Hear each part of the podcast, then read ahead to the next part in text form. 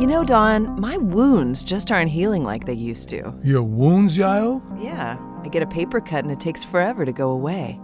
When I was a kid and fell off my bike, my scraped knee would have a scab in no time, and then my knee would be as good as new before I knew it. Well, don't take this the wrong way, but it's common knowledge that old, or older, skin takes longer to heal than younger skin. I don't know if I should take offense at the it's common knowledge part or the old part of that sentence. I like giving people options. In all seriousness, did you know that researchers now know exactly why it takes older skin longer to heal? No, why?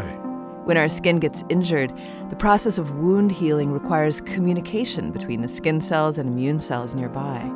In youthful skin, this process happens fairly quickly, but researchers have found that in older bodies, the communication between skin and immune cells is disrupted. What are the skin cells saying to the immune cells? Basically, the skin cells produce a protein that tells the immune cells to stay where they are and help fill in the gap. Without that communication and help, the skin cells move much more slowly to do what they need to do. It might be possible to reverse the process, though.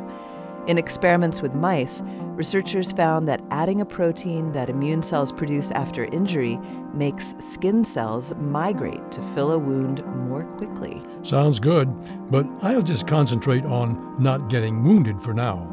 This moment of science comes from Indiana University. There are hundreds more moments of science on our website at a momentofscience.org, where you can also view videos and sign up for podcasts. I'm Don Glass. And I'm Yael Ksander.